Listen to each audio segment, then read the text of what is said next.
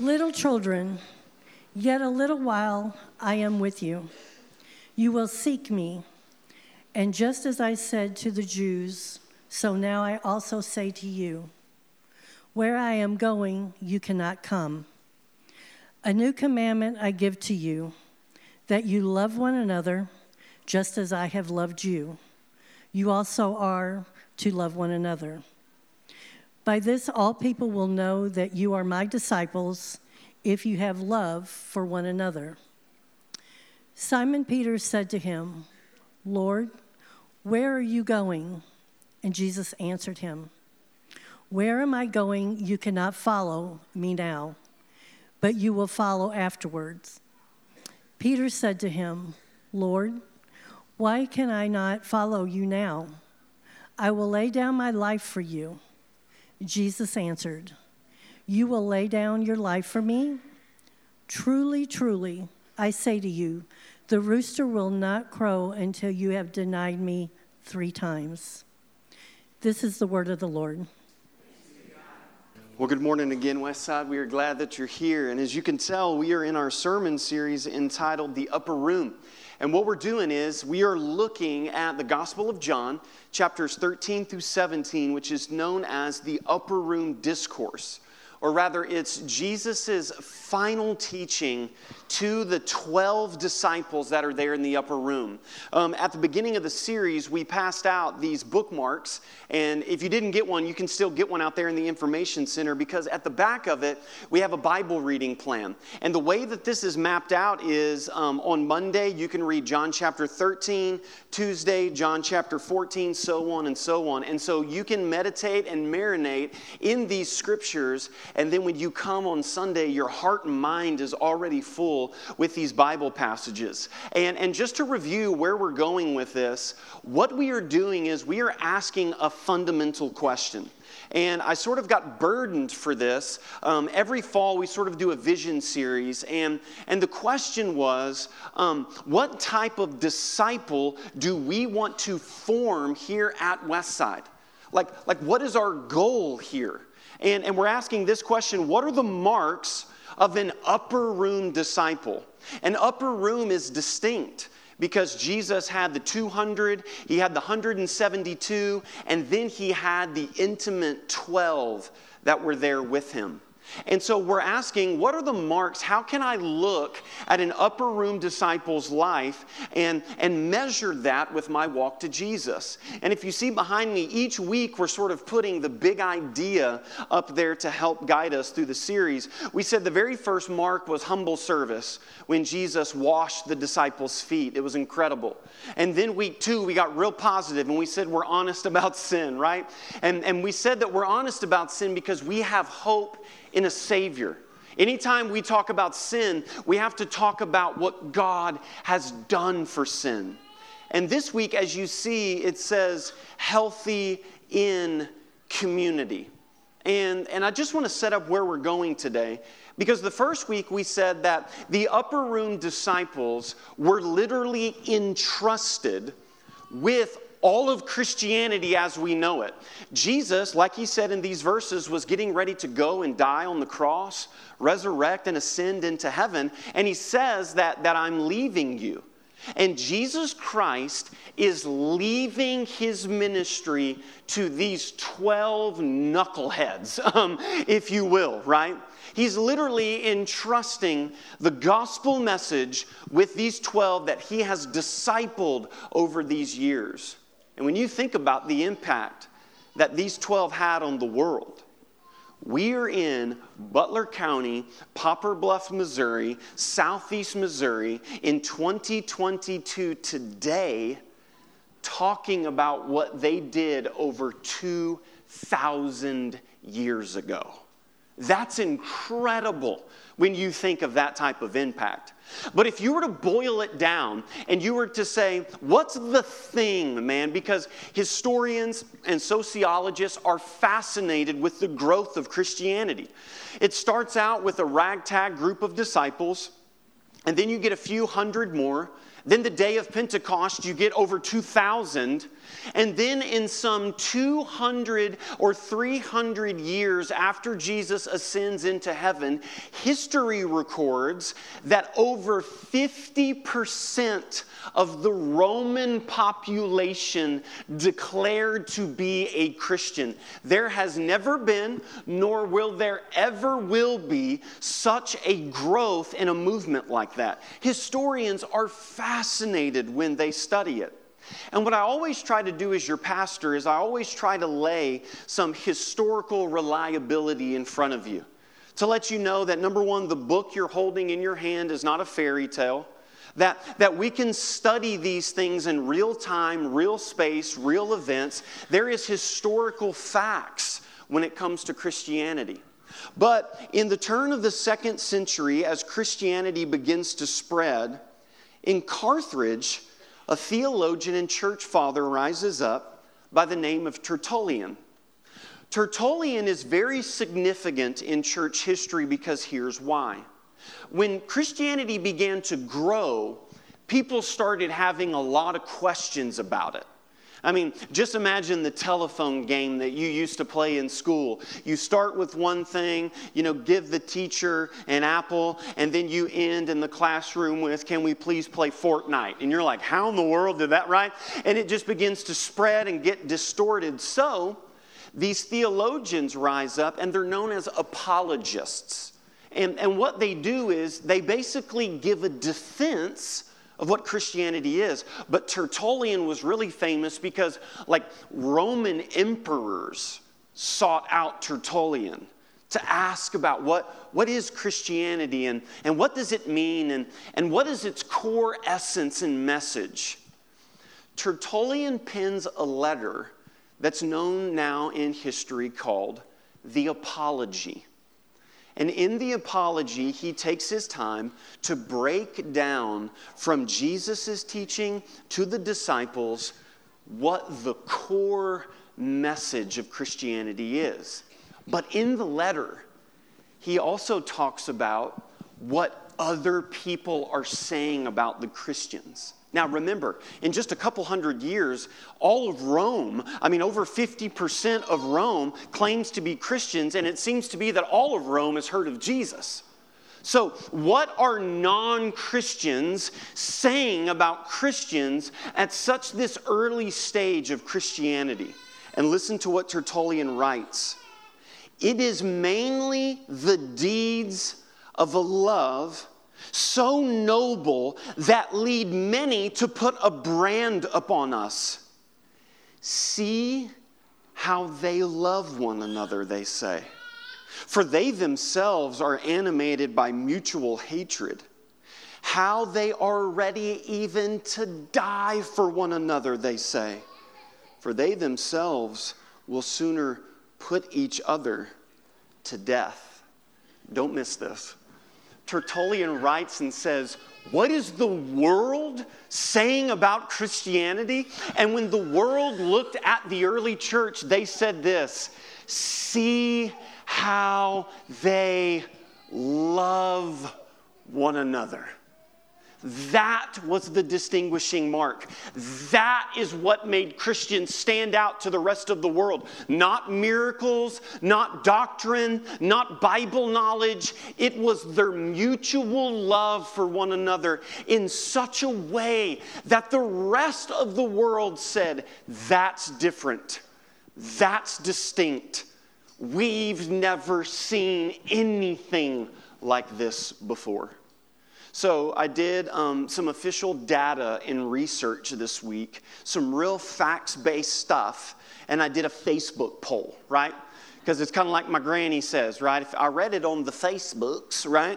I just asked, um, what would a non believer say that Christians are most known for? Now, listen, I'm not interested in a bashing session, okay? But there is some truth that I do think we need to understand. And when you look at all of the comments, what are Christians most known for by non Christians? I mean, you could come up with a list. Judgmental by far was number one, intolerant, gossip, hypocrites, divisive. Now, I think some of those things might not be warranted, but I do think a lot of them unfortunately are. Here's the point I'm trying to make Jesus says the distinguishing mark is that it's going to be your love for each other. We see that in the early church.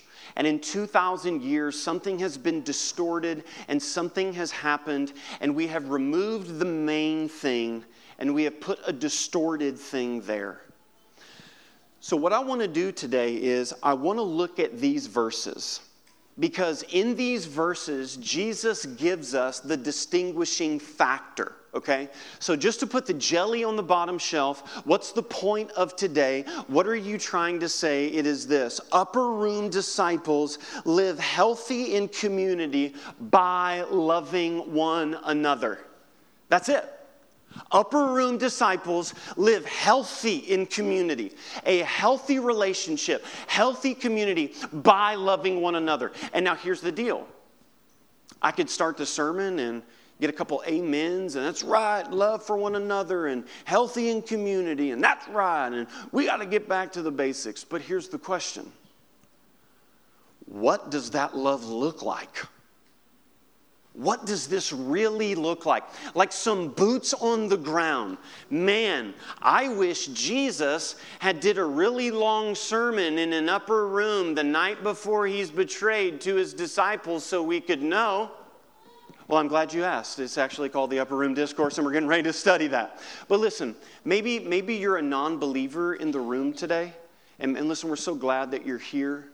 Um, one of the things I would submit to you, and, and I know there's probably a lot of questions, and you're like, man, you're asking a lot of me. Here's what I would keep in the forefront of your mind. What if, what if Jesus is the picture of the perfect human life? That's what I want to submit to you. Just at a very practical level. What if Jesus is the picture of the perfect human life? And even when it comes to our relationships with people, one of the things I'm fascinated in this series is, is how Jesus has his relationships with the disciples. There's going to be hurt, there's going to be betrayal, there's all of these things. But what does it look like? What is the picture of the perfect human life? Well, I think that is Jesus. So, what I want to do is I'm going to break these verses down, and I see a few marks of what it really looks like to live in healthy community by loving one another. And the first one that I see is this love sets boundaries. That's just point number one. Okay? You're like, oh my goodness, I should have got the extra cup of coffee, right? Look at what it says there in verse 31. It, it, it, the points come from the passage. When he had gone out, well, who's he? Well, if you remember, um, we took a break one week, but the week before, we, we talked about Judas and the betrayal. And that's where we got this honest about sin. And that Jesus loved Judas. He washed his feet, even though he knew what Judas was getting ready to do. And it even says he loved him to the very end. But Jesus shifts his teaching now. Now something's completely different. Look at what he says. Now, when he had gone out, Jesus said, Now. It's almost like I knew I had to get something out of the way. Something had to happen. I couldn't say this to everybody in the room. Why? Because Judas wasn't safe. Judas betrayed Jesus. Judas wasn't a safe person. So then, when Judas leaves the room, Jesus transitions into his teaching. Now, listen, I need to really break this down for us. Did Jesus give Judas every opportunity to his last breath to not make that decision? Yes. I mean, from washing his feet, from dipping the morsel of bread, from doing everything. Second question Did Jesus love Judas to the very end? Yes. Third question Did Jesus know Judas was not a safe person and had boundaries? Yes. I see this in the text. You know, we see this through the rest of the New Testament.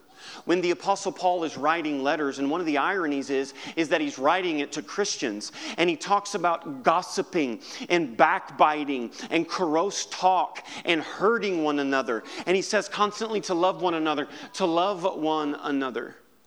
Can I just give you some some real practical advice?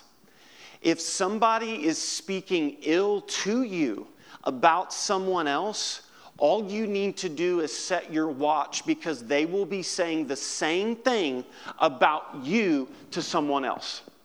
We're just boots on the ground today. It's right here in the passage that Jesus is saying that love uses boundaries. But here's what's important when I say that, it's almost like giving you a loaded weapon because you're like, I knew it that that person's so difficult and I knew they weren't safe and I've been hurt before and all I needed, preacher, was the word go. And I'm on it and I'm going to make a hot phone call today and send a hot, whoa, whoa, whoa.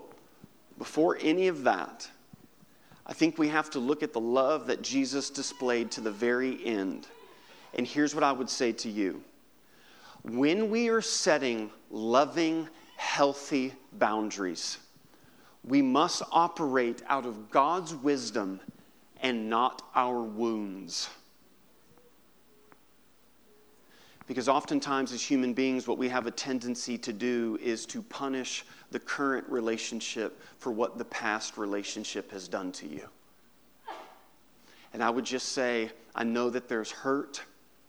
I know it's something that you've been dealing with. But the sacrifice that I see in Jesus' life is that he loves Judas to the very end. Love doesn't mean that we're a doormat. Love doesn't mean that we don't use wisdom. Love means using wisdom and setting healthy boundaries in a community setting. The first thing, love sets boundaries. The second thing that I see is this love seeks God's greater glory. Look at, I mean, this is how we study the Bible, okay? If you look at verses 31 and 32, there's a word that's used a bunch. When he had gone out, Jesus said, um, Now is the Son of Man glorified. Actually, when I say the word glorified or glory or anything like it, can you go ding? Okay, now you're in the sermon. You got a job. Ding. Okay, here we go. When he had gone out, Jesus had said, Now is the Son of Man glorified. And God is glorified in him. If God is glorified in him, God will also glorify him in himself and glorify him at once. Right, did you notice anything in the passage? A lot of dings, okay, right? Y'all are kind of dingy today. I'm just kidding. That was a, that was a joke. Okay, all right. This is how we study the Bible. If, if Jesus in two verses uses the word glory, glorified this many times, the Bible is probably trying to tell us something. And, and what the Bible is trying to tell us is Jesus isn't just living for his life, he is living to glorify the Father. And the Father lives to glorify the Son. And the Father sends the Spirit, and the Spirit magnifies. It's this beautiful relationship. But the verse is very confusing when you read it. It's like very clunky. It's like, I, I don't, what does this mean?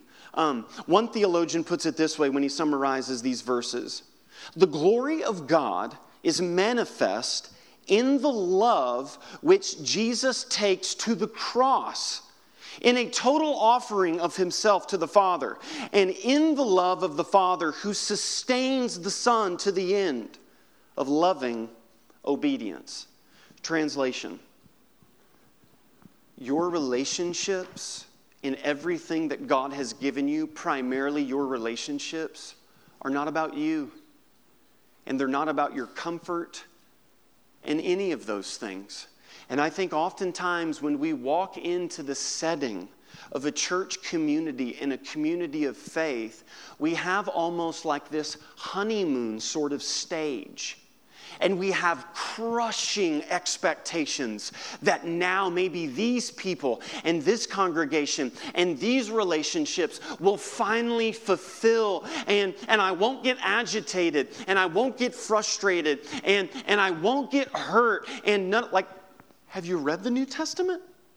Like the Apostle Paul is so bold that he uses people's names. He says at the end of the book of Philippians, like, yo, Lydia and Syntyche, y'all keep gossiping and arguing, and y'all need to stop that. The letters were read publicly on Sunday morning. So, in order to be biblical, I have a list of names this morning. Just kidding, okay? But what Paul is saying constantly in the New Testament is you've got to understand there's a greater point. There's a greater point. So, what's the wisdom that we need when we have unrealistic expectations. Um, there's a theologian that rose during World War II named Dietrich Bonhoeffer. Dietrich Bonhoeffer was put to death for his love for Jesus. Um, he wrote tons of letters to his congregation from a concentration camp.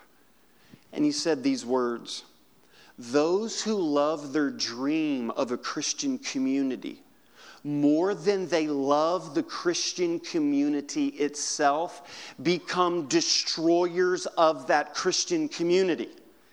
They enter the community of Christians with their demands set up by their own law and judge one another and God accordingly.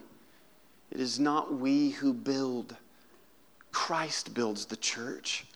Whoever is mindful to build the church is surely well on their way to destroying it, for he will build a temple to idols without even wishing or knowing it. We must confess it is he who builds. We must proclaim he builds. We must pray to him, and he will build. Here's what I'm trying to say the point of your relationships is to point to Jesus.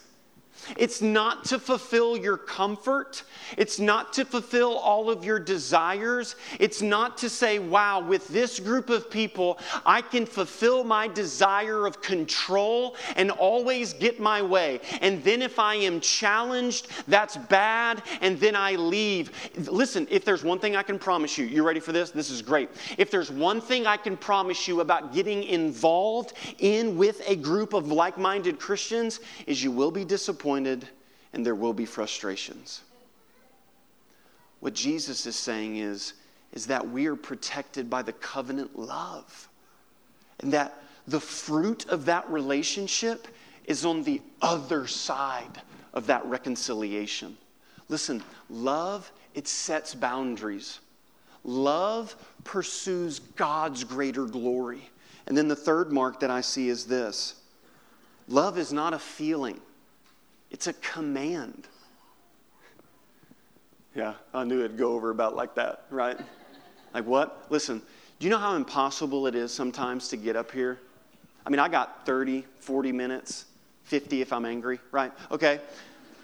To combat every second of every day that you have been living this week, from commercials to social media to songs to everything that says love is a feeling.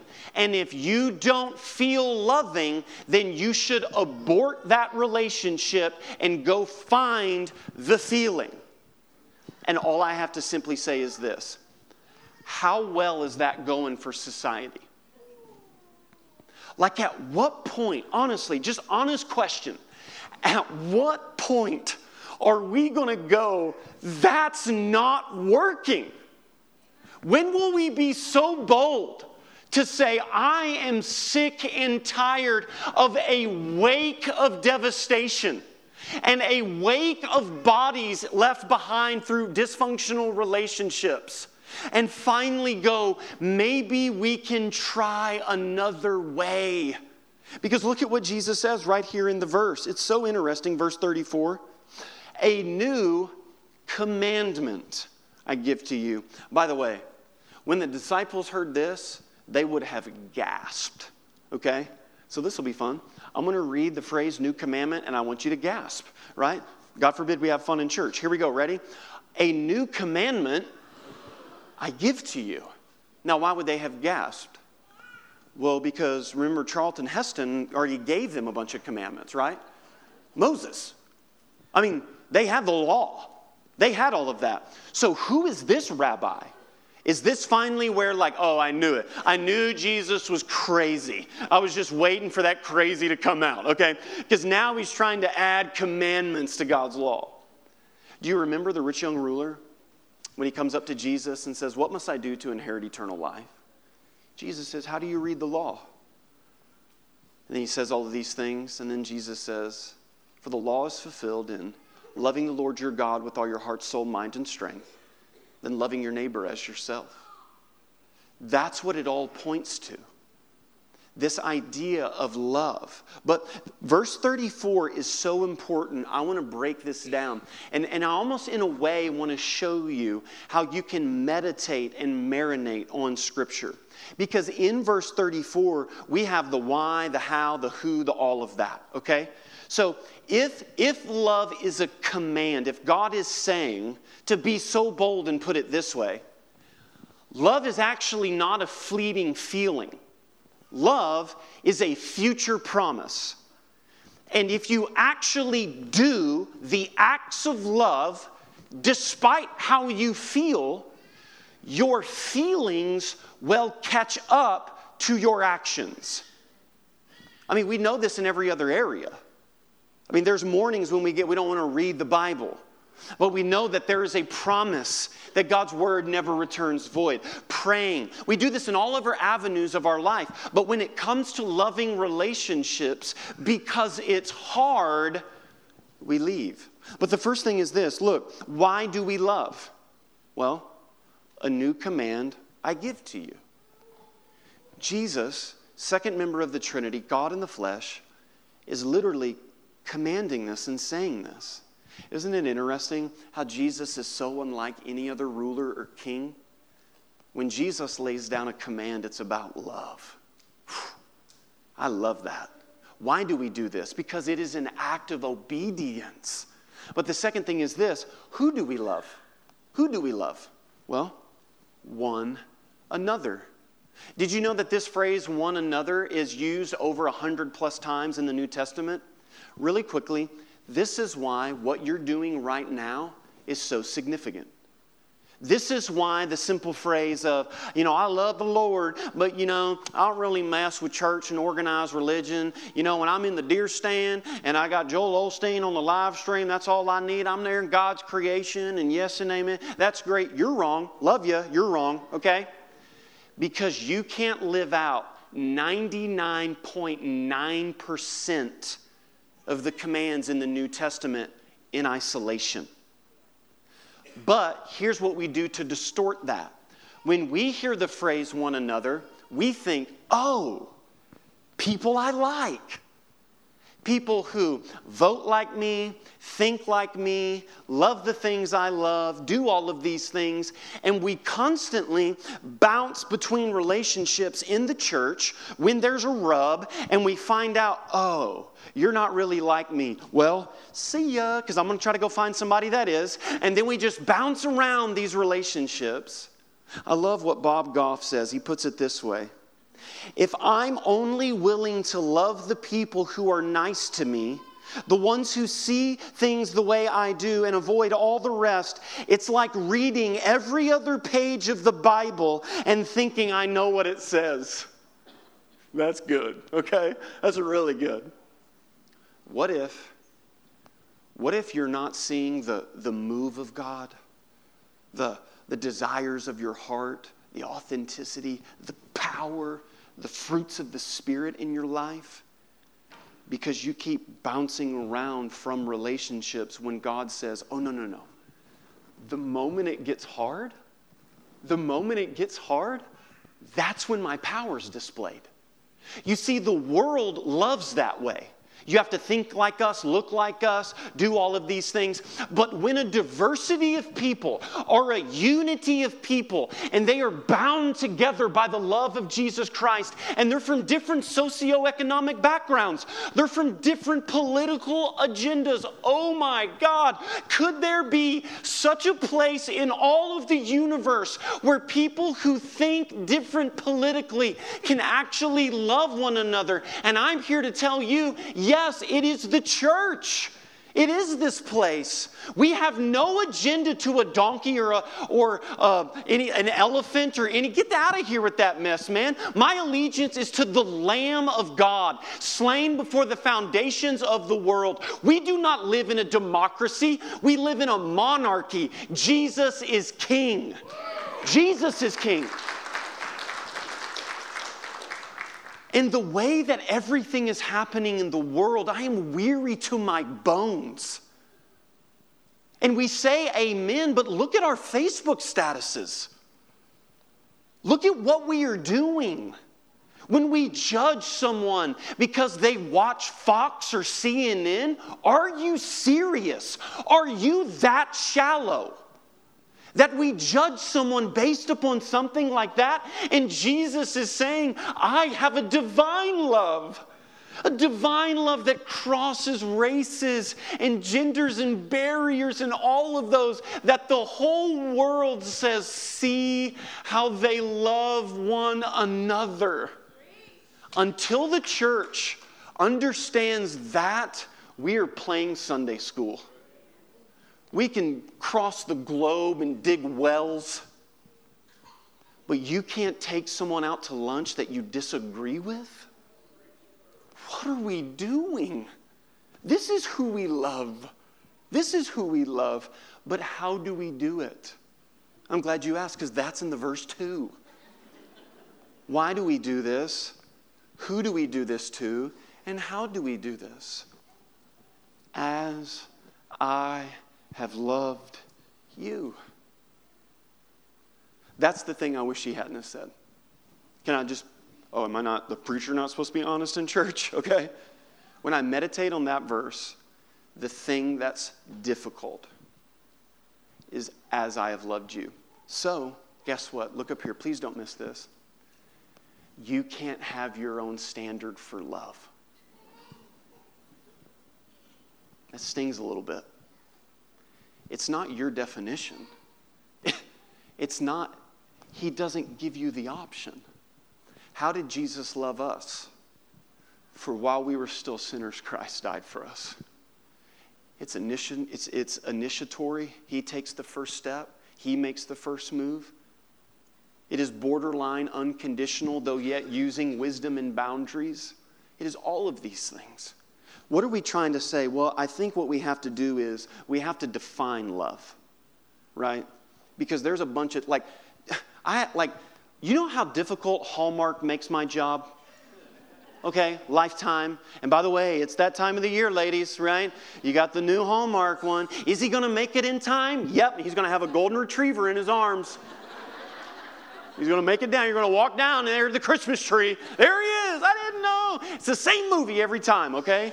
Wears me slick, man, all right? What, what is love? Okay, and baby, you don't hurt. Okay, we can get that out of our system too, all right? Listen, here it is. Love is you before me, not the dumb movie Me Before You, okay? Love is you before me. But what about the love is you before me. No, no, no. I get that. But see, the thing, the problem in our marriage is, is for 15 years, I've always done, and she never. Look up here. Ready? Don't miss this. Love is you before me. On the cross, Jesus absorbs the blows. You can try to define it any other way that you want, and it will never work. That is what love is. But I think here's where the struggle is. I think we are trying to offer something that you don't have. So, any wedding that I do, I always do premarital counseling. And what premarital counseling is, is like trying to describe the ocean to a blind man. It's exactly what it is. Because I've got these two lovebirds, just Tweety birds flying around their heads, sitting right there on the couch. And it's like, okay, you know, have you noticed any differences? How have you guys handled conflict? We're good. We're good. It's like, all right, well, come see me in a year, okay? All right, you know? But here's the basis of it you're not going to be able to love that woman. And you cannot love that man unless you have first received the love of Jesus. Bottom line. Talk to anybody, anytime. Listen, you can't reflect Jesus' love until you've received it. And what if the struggle is are you ready? Listen, I'm approaching to be 36 years old. And I'm realizing for the first time in my life, I don't receive love well. You see, the closer you get to Jesus, it's like the less you know of Him and the more you find out about yourself. And I think that's like almost the point because you end up in this space and go, You know that and you chose me?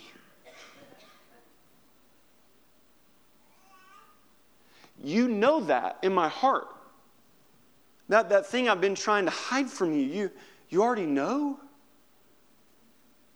And you still want me? Listen, until it is all that is left in your bones is marrow, it won't work. You have to have the love of Christ first. I think love sets boundaries, love seeks God's greater glory. Love is not a feeling, it is a command. And the last thing is this love makes God visible. Dang, I was hoping you'd respond different that's super clever, okay? Check this out in verse 35. By this, all people will know that you are my disciples, by the denomination that's on the front of your building. Oh, you guys don't have that translation? By this, all people will know that you are my disciples by what you vote against. By this, all people will know that you are my disciples when you tell everybody about their sins. By the way that you love one another. The world does not need another, another picture of power. The world needs a powerful picture of love. Everywhere there's a, there's a power move and a power grab. And then here comes Jesus, who has all authority and all power, and he lays it down. And he lays it down. It's so different. But you say, Jason, what do you mean makes God visible? I don't understand that. What do you mean? Well, John, same gospel, same gospel writer, in John chapter 1 is writing about Jesus. And he says these words in John chapter 1 No one has ever seen God, the only God. I mean, just think back and look at the Old Testament. It was a, a, cloud of smoke, a pillar of fire. There was one moment where Moses was like, I want to see your glory. Like, let's FaceTime, let's figure something out. How can we do this? And God's like, if anybody looks at me, they just die. I'm that holy, I'm that great. Moses saw like the back of God's shoulder as he passed by a mountain and his face glue for like two weeks. And people were like, Don't come near us, man. All right, you, there is something going on right there, right? Because God is so other, He's so holy. But then it says that, that Jesus has made God known. That's why at Westside we say God is like Jesus. So, so listen, if you're a doubter or a seeker, and you're like, what's God like? That's why we believe it's all about Jesus. God's like Jesus. That's what God is like. But Jesus ascended into heaven and he left the church. And the church is the physical representation of the spiritual reality of who God is that when we love each other with our differences and with all of those things, the world says God is real. God does exist. Look at the way they love each other. They don't say, God exists. Look at what they're against. God exists. Look at the way they love each other. And then this here's the sentence Our love for one another leads people to the source of our love, which is Jesus. A lot more people have been won into the kingdom of God over a dinner table rather than a picket sign. And I can guarantee you that. It is the love for one another. So, what does this look like? Well, in closing, as the band comes and leads us in a time of response, there's a phrase in this passage that I can't escape. It's haunted me all week. It's two words. Um, maybe you noticed it. It's the little phrase, little children. Why, why do you say that? It's so endearing, it's so loving. Little children. It's one of Jesus' favorite phrases. Did you know that this had such an impact on the Apostle John that John is the only New Testament writer that uses this phrase in the rest of his letters? In 1 John, he uses it eight times alone. Little children, love one another. Little children, love one another. You know what's interesting? We know everything that happened to all 12 of the disciples in the upper room. We know how they literally changed the world, and we also know how they died. Every single apostle in the upper room died a martyr's death. If you want to know more about it, you can look it up in the Foxe's Book of Martyrs. Every one of them, Peter was crucified upside down, stoned to death, all of those things, except one John. You see, John, under a Roman emperor, was ordered to be put in a vat in a cauldron of boiling oil with only his head sticking out so he could deny Christ and say, Caesar is God. But he never said it. And he didn't die. And they were freaked out of their mind. So they banished him to the island of Patmos, where John also writes the book of Revelation. The Apostle John, oh, don't miss this. The Apostle John goes on to live upwards of 90 years old.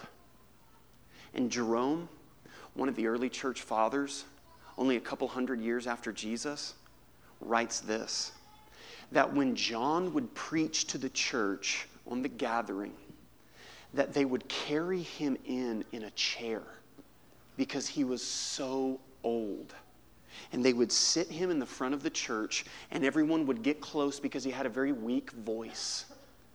And he would say this phrase Little children, love one another. And then he would look at them and say, Little children,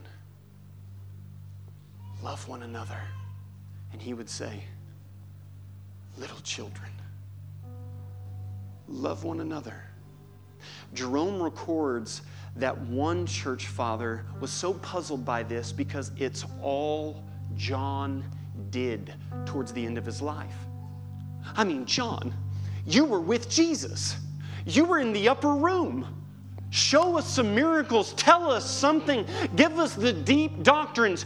You were with Christ. And so one of the early church fathers asked him, Dear John, why do you say this phrase over and over? This is it. This is the whole sermon. John said, For this is the Lord's command. And if only this is done, it is enough. no way. John, you walked with Jesus. You wrote books of the Bible. You know all the stuff, man. Give me deep doctrines. Let's talk about tongues. Let's talk about, oh, ooh, let's get into it. Little children, love one another. So, listen, the application point is one question today. And it is very simply this If everyone at Westside was as loving as me, how loving would our church be? You See, it's, it's not for someone else, it's for you, it's for me. Little children, love one another, for this is the command of our Lord, and it is enough. Father God, we come before you today so grateful for your word, so grateful that you do not command something that you have not supplied. You command this because you, you've given this love for us. So, Holy Spirit, empower us in this place today. God, convict those who need convicting, comfort those who need comforting. Holy Spirit, you name people in this place today. But at the end of the day, may we just boil it all down and say the mark of an upper room disciple is that we live in healthy community, not in isolation, not perfect community, just healthy. And what's healthy? It's when we love one another through the hard times and the good. Holy Spirit, have your way with us. We pray all of this in the holy, in the mighty, and in the precious name of Jesus Christ. Amen.